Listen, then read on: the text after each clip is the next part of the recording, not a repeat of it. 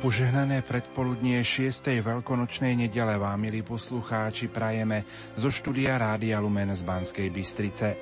Aj v dnešnú nedeľu pokračujeme v relácii Teológia tela v katechézach svätého Jána Pavla druhého. o ľudskej láske podľa Božieho plánu. Ničím nerušené počúvanie vám zo štúdia Rádia Lumen prajú majster zvuku Marek Rimóci a moderátor Pavol Jurčaga. V knihe Dôverne s Bohom na dnešnú nedeľu čítame: Láska je z Boha, lebo Boh je láska. Tieto slova Jána zhrňujú posolstvo liturgie dňa. Otec je láska, pretože poslal na svet svojho jednorodeného syna, aby sme skrze neho mali život. Syn je láska, on dal svoj život nielen za priateľov, ale aj za nepriateľov. Duch Svätý je láska, pretože nehľadí na osobu a je netrpezlivý dať sa všetkým ľuďom. Božia láska predišla ľudí bez akejkoľvek zásluhy z ich strany. Zvláštnosť tejto lásky spočíva v tom, že nie my sme milovali Boha, ale že On miloval nás. Bez predchádzajúcej Božej lásky, ktorá stvorila človeka z ničoho a vykúpila ho z hriechu, človek by nikdy nebol schopný milovať. Ak život nepochádza od stvorenia, ale od Stvoriteľa, tak láska nepramení zo stvorenia, ale z Boha, ako z jediného nekonečného prameňa. Božia láska prichádza k človeku skrze Krista. Ako mňa miluje Otec, tak aj ja milujem vás. Ježiš prelieva na ľudí Otcovu lásku, keď ich miluje tou istou láskou, ktorou je milovaný od Otca. Želá si, aby žili v tejto láske. Ostaňte v mojej láske.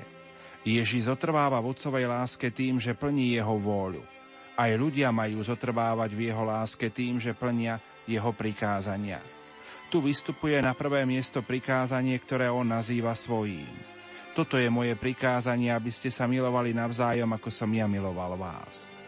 Ježiš miluje učeníkov, ako Otec miluje jeho.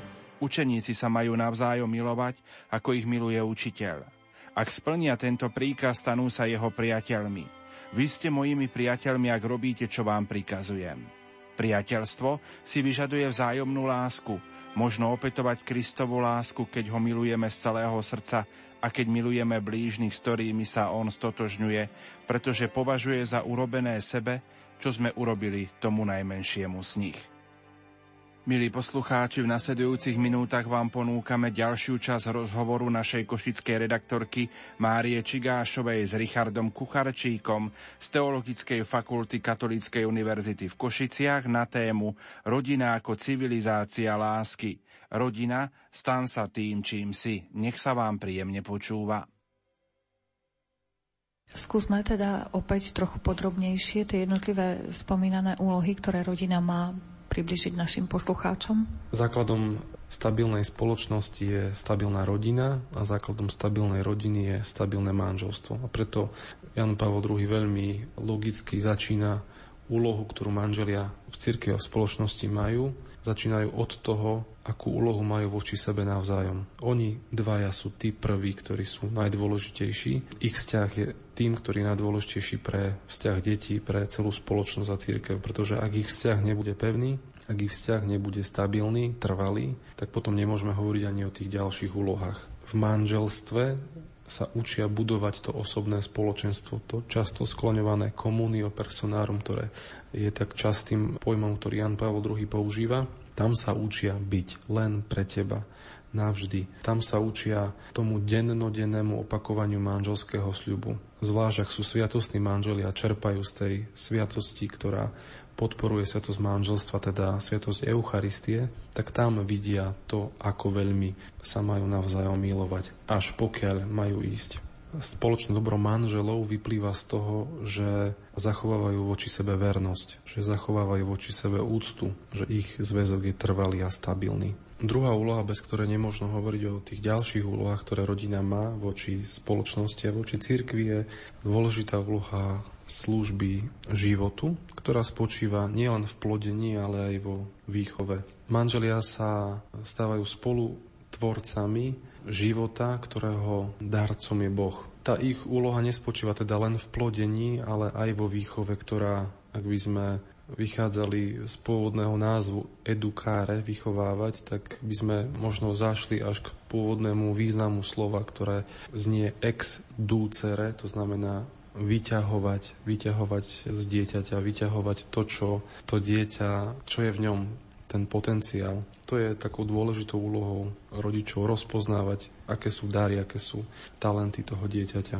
Pritom, keď dieťa prichádza do rodiny, je zaujímavé, že to manželské komunio osôb, komunio personárum sa začína meniť na komunitas, aj takisto na akúsi spoločnosť, ale už nie len tú, ktorú tvoria manželia, ale tú, ktorú tvoria otec, matka, dieťa.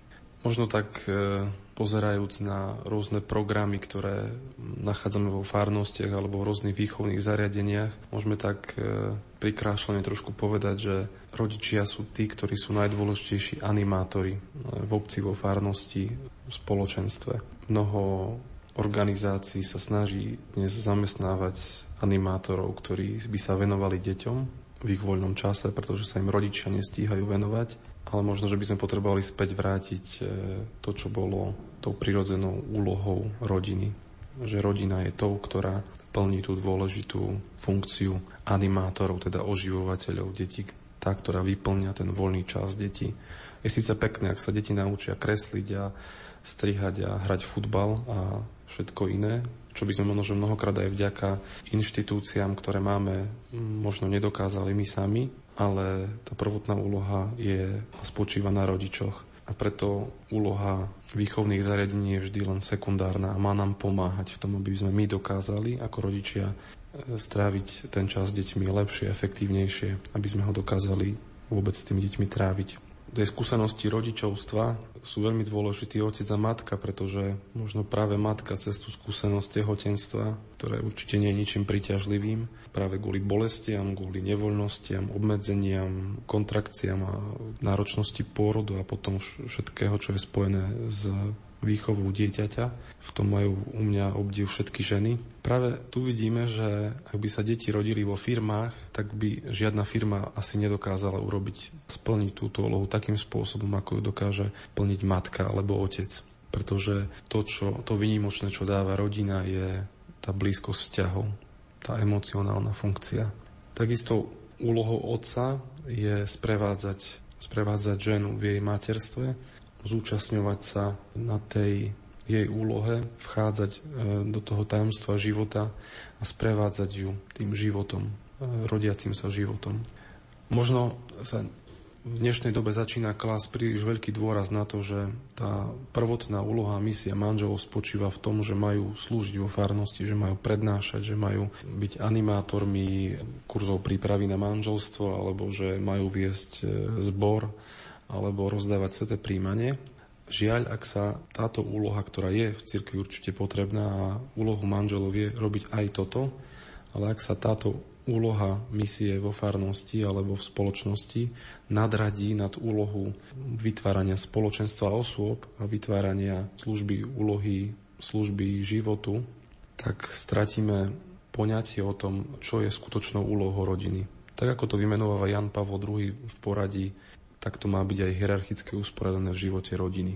Mnohí kresťanskí manželia si možno myslia, že, ako sme spomínali, že ich úlohou je byť aktívni vo farnosti a potom sa častokrát sťažujú, že ich misia je viazaná na mať čas a že ten čas nikdy nemajú a, a že ich e, tá služba vyčerpáva a že ich to unavuje a že prakticky sami to ani nechcú.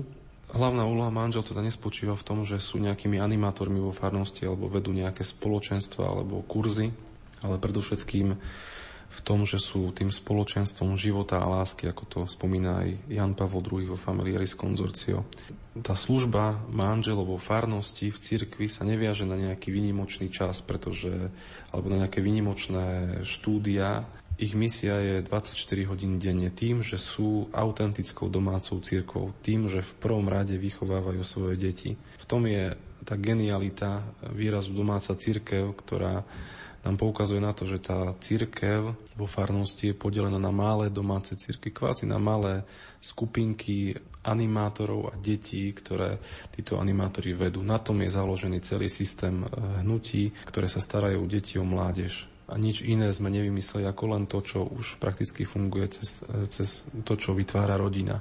A A na druhej strane ten extrém môže byť taký, že manželia si neuvedomujú možno tú, to svoje misijné poslanie alebo ten misijný rozmer, ktorú majú vo sviatosti manželstva, a uvedomujú si, alebo teda chápu svoje manželstvo len ako nejaké manželstvo, ktoré bolo síce uzavreté v kostole, oni, ale oni naďalej sú nejakí dvaja laici, ktorí sa okrem iného zosobášili.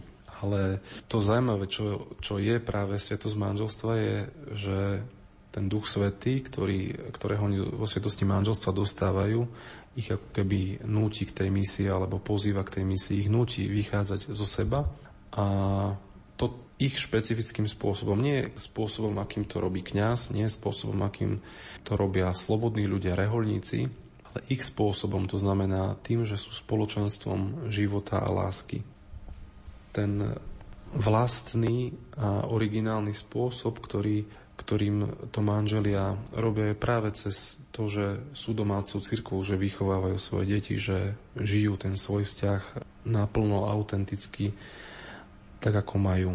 Ako sme už spomenuli, musíme dávať pozor na to, aby sme neklerikalizovali laikov, to znamená nedávali manželom tú úlohu, ktorú majú kňazi, aby manželia nezačali zastupovať kňazov v tom, čo je ich úlohou, pretože ich posväcovanie, ich úloha je v čomsi inom, ako je to u kňazov a zasvetených osôb.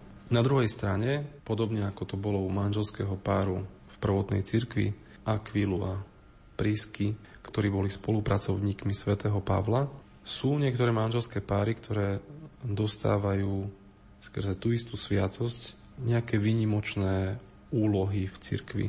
Práve tým, že slúžia pri príprave snúbencov, že vedú manželské rodinné spoločenstvo, že pripravujú spolu s kňazom detí na, alebo mladých na prijatie iniciačných sviatostí, na krst, na birmovanie.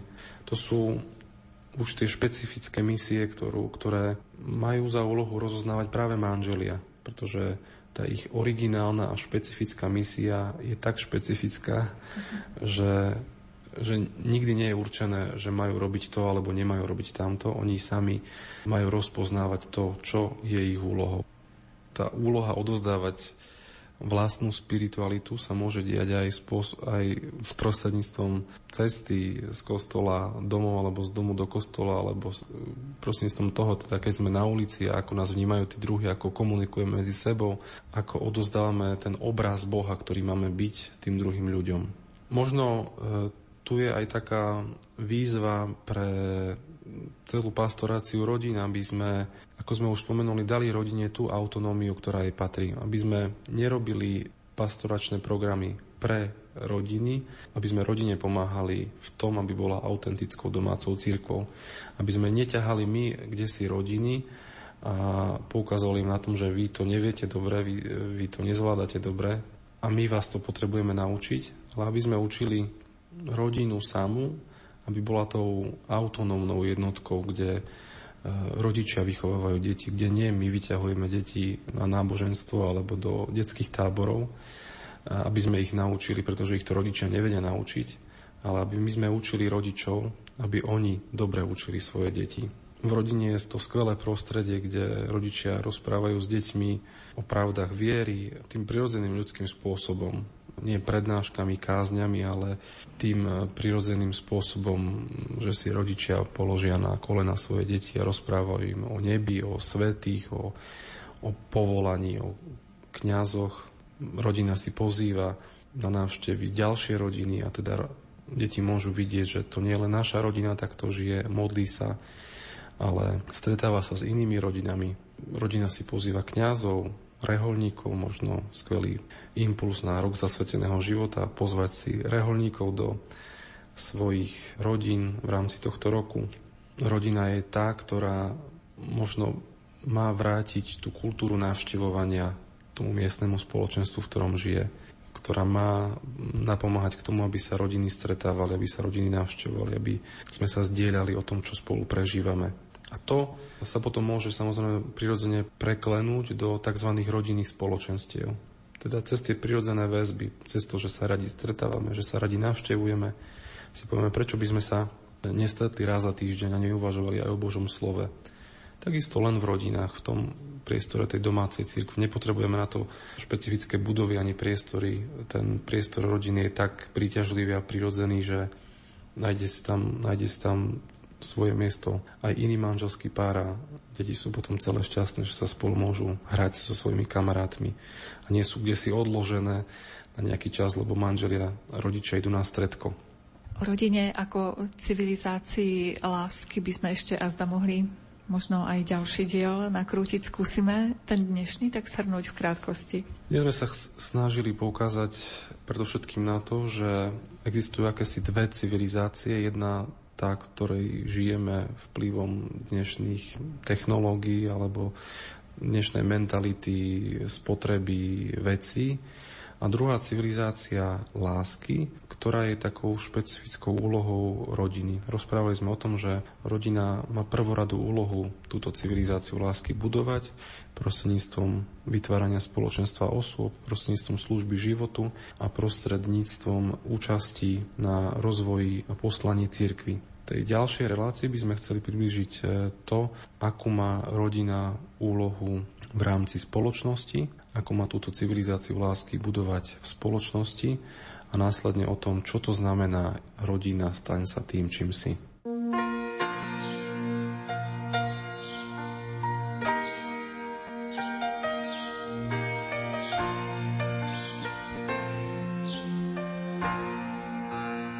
Pán nech je pred vami, aby vám ukázal správnu cestu.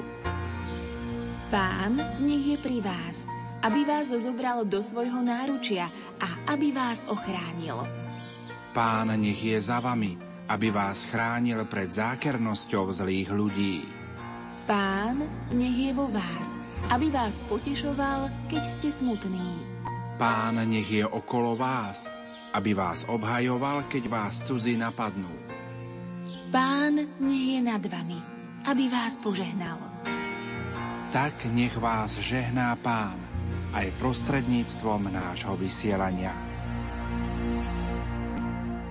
Pred týždňom sme si v rámci cyklu hovorili o rodine ako civilizácii lásky. Sľubili sme poslucháčom, že ešte sa k tejto téme vrátime.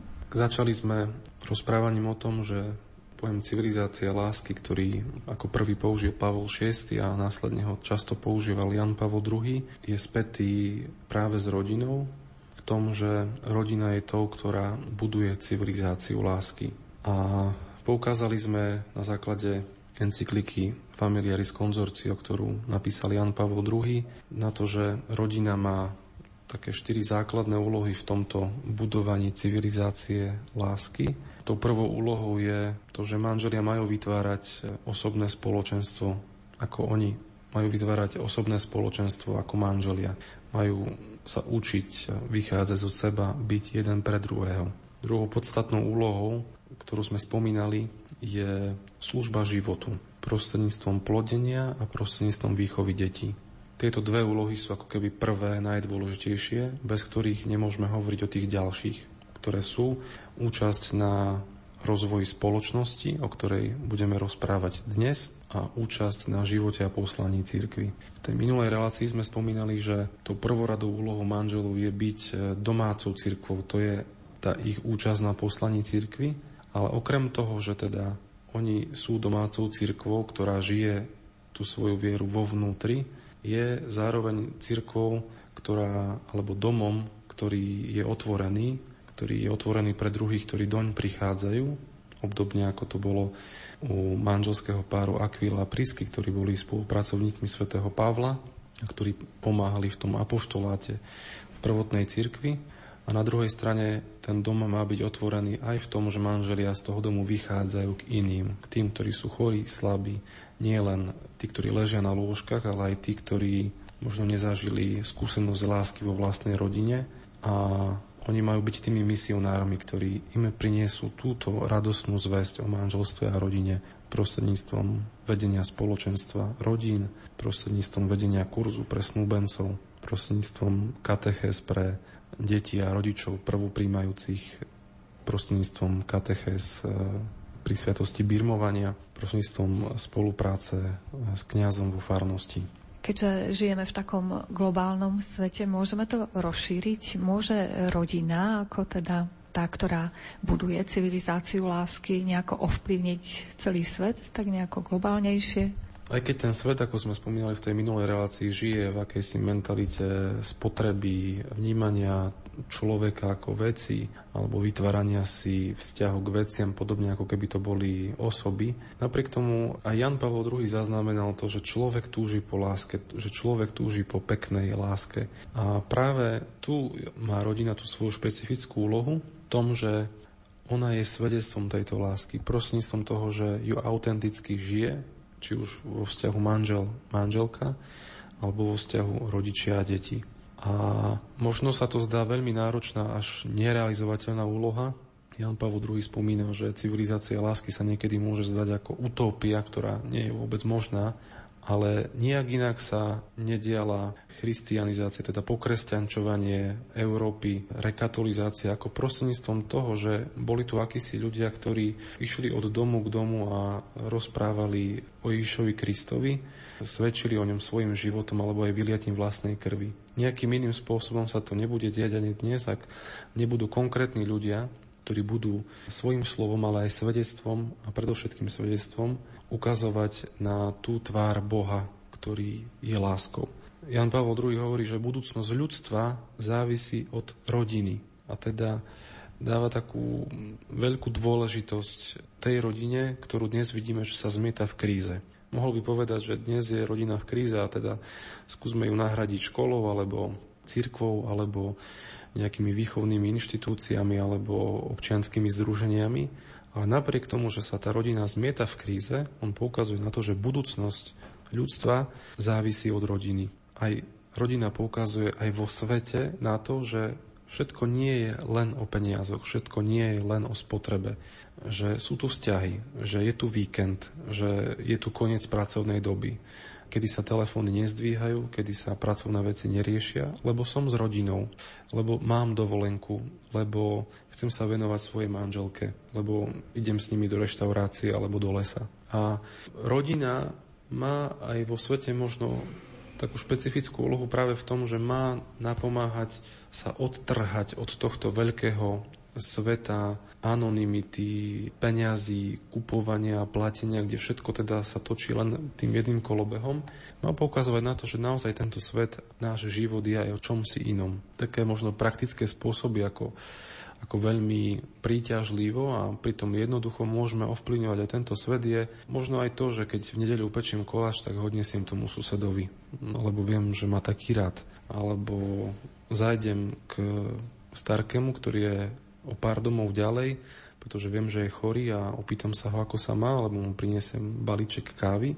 Ak sa mi na záhrade urodí viac, tak sa opýtam, že či nie je niekto, kto by možno potreboval za kus zeleniny, alebo ak idem autom do práce a som v ňom sám, tak ponúknem tie zvyšné štyri miesta priateľom z môjho spoločenstva, z mojej obce. Možno to sú také banality, ale práve takýmto spôsobom sa premieňa tá mentalita na rodinnú mentalitu, na mentalitu lásky, kde za to, že ťa nesiem autom, nechcem, aby si mi za to platil, kde za to, že som ti poslúžil tým, že som ti priniesol niečo z toho, čo sa mi urodilo, nečakám za to nič, pretože v tej civilizácii spotreby sme už naozaj naučení len na to, že niečo za niečo a predaj a kúpa.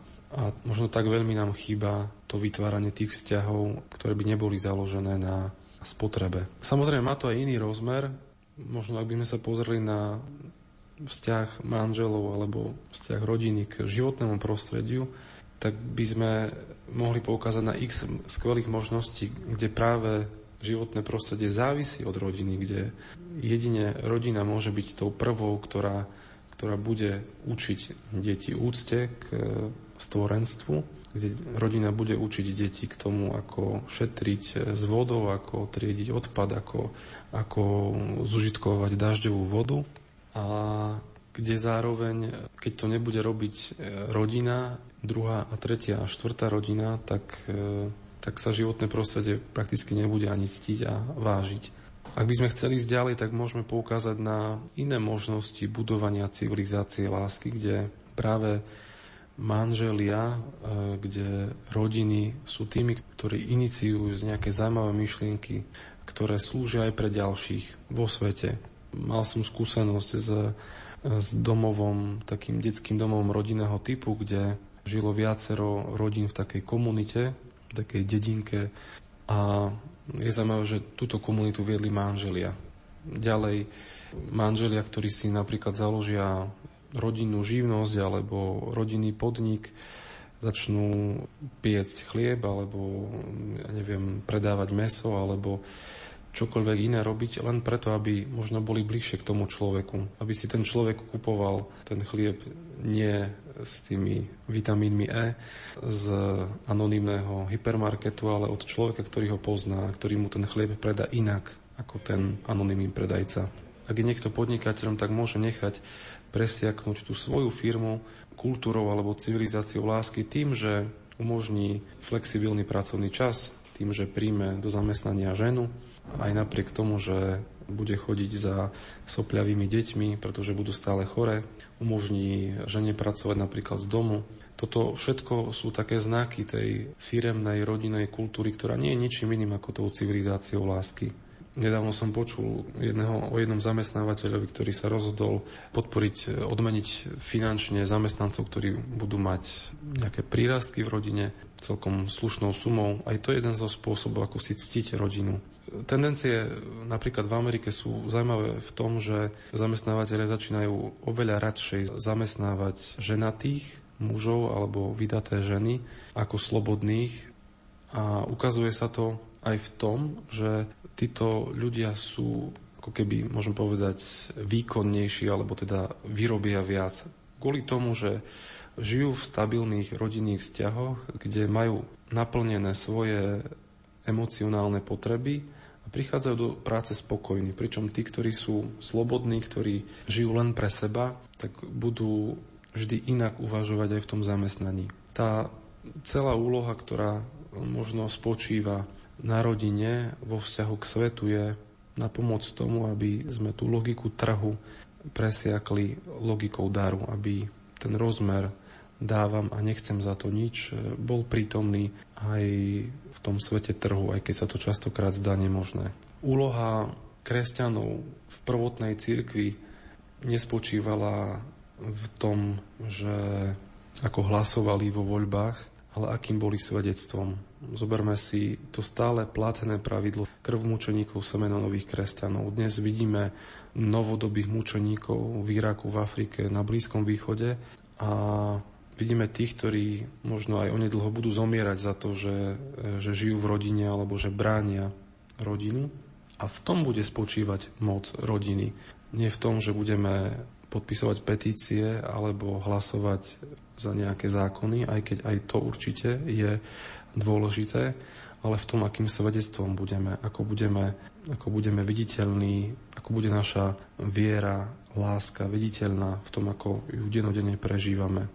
Milí poslucháči, v uplynulých minútach sme vám ponúkli ďalšiu časť rozhovoru našej košickej redaktorky Márie Čigášovej s Richardom Kucharčíkom z Teologickej fakulty Katolíckej univerzity v Košiciach na tému Rodina ako civilizácia lásky. Rodina, stan sa tým, čím si. O týždeň budeme v tomto rozhovore pokračovať. Požehnanú nedeľu vám zo štúdia Rádia Lumen prajú Marek Rimóci a Pavol Jurčaga.